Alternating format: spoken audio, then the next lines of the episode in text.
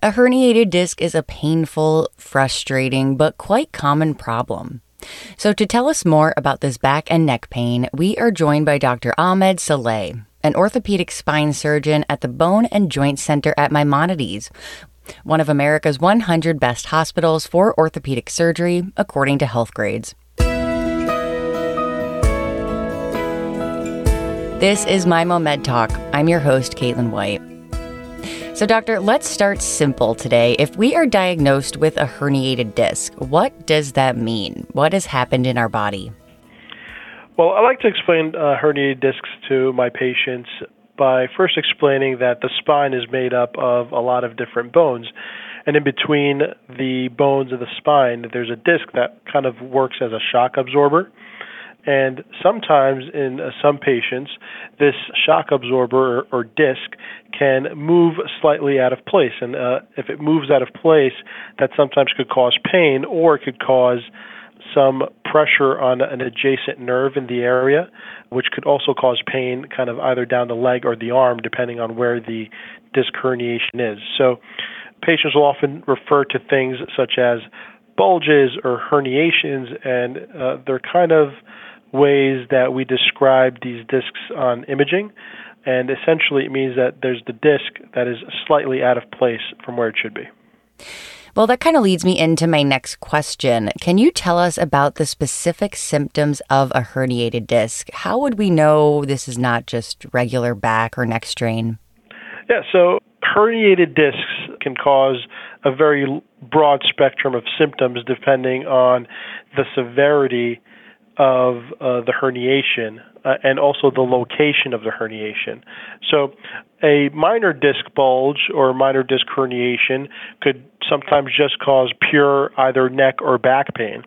But if it starts impinging on the nerves in the lower back, it could cause uh, things like lower back spasms. It could also cause things of what we call a radiculopathy, which means that you will have radiating, shooting pain down the leg, or even numbness or tingling in the leg from nerve compression. That's possible.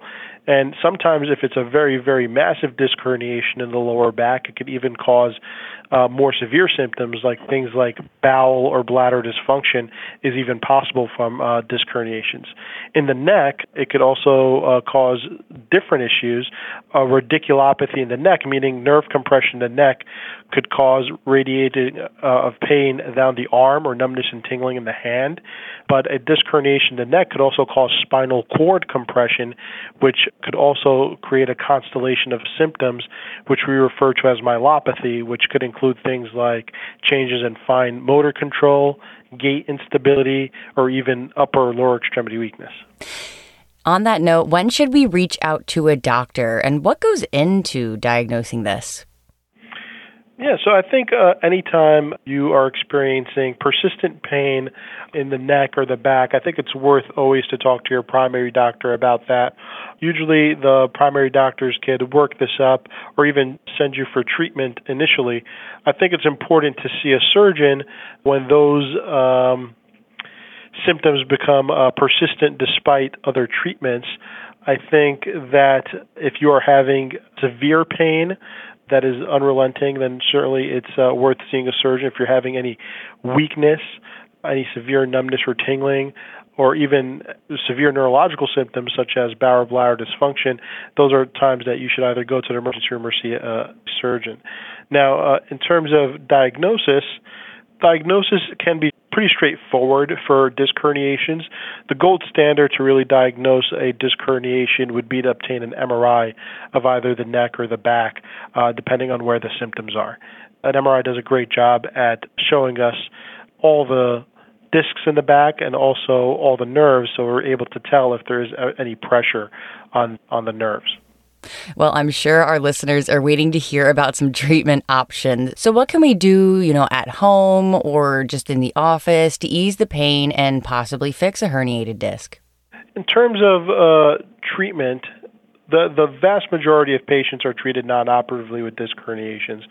More than 80% of people with these disc herniations uh, don't require any type of uh, surgical intervention. So most of the patients are treated non-operatively. Now, it's simple things. Uh, initially, we start things like anti-inflammatory medications that are over the counter, and these can help decrease inflammation and pain.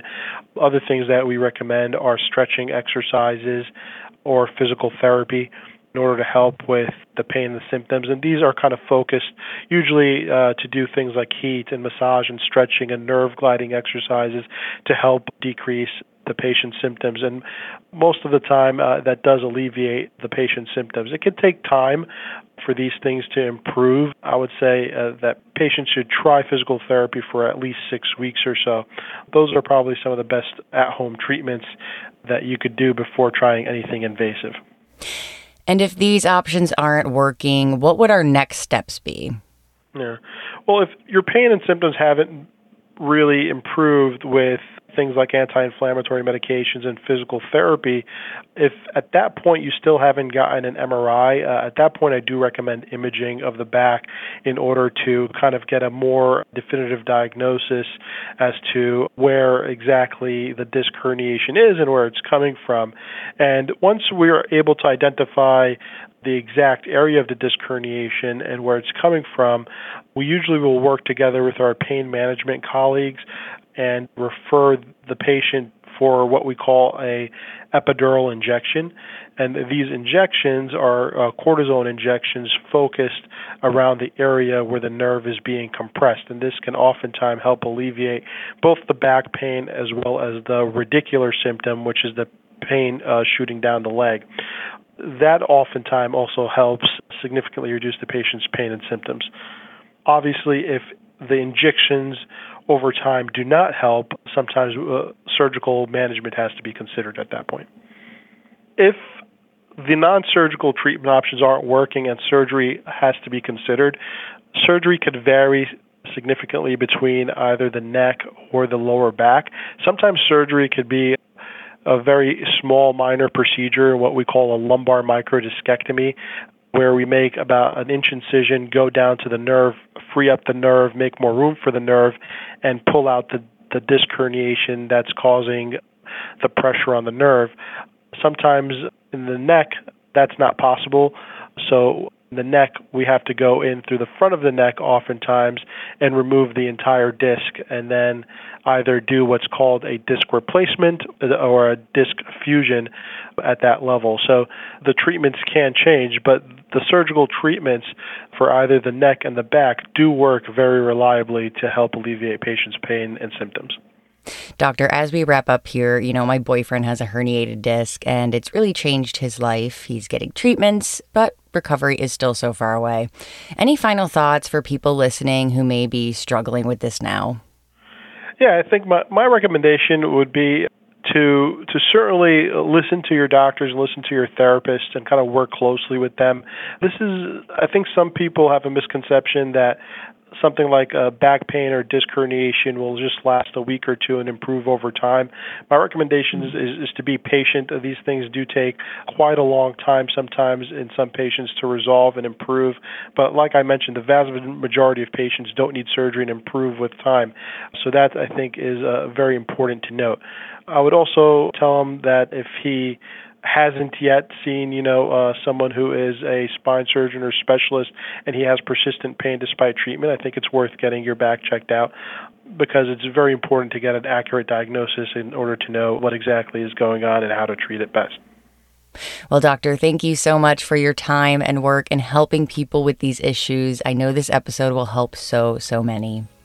For more information, you can visit maimo.org or call 718 283 7400 to make an appointment with Dr. Saleh. This has been Maimo Med Talk. I'm your host, Caitlin White. Stay well.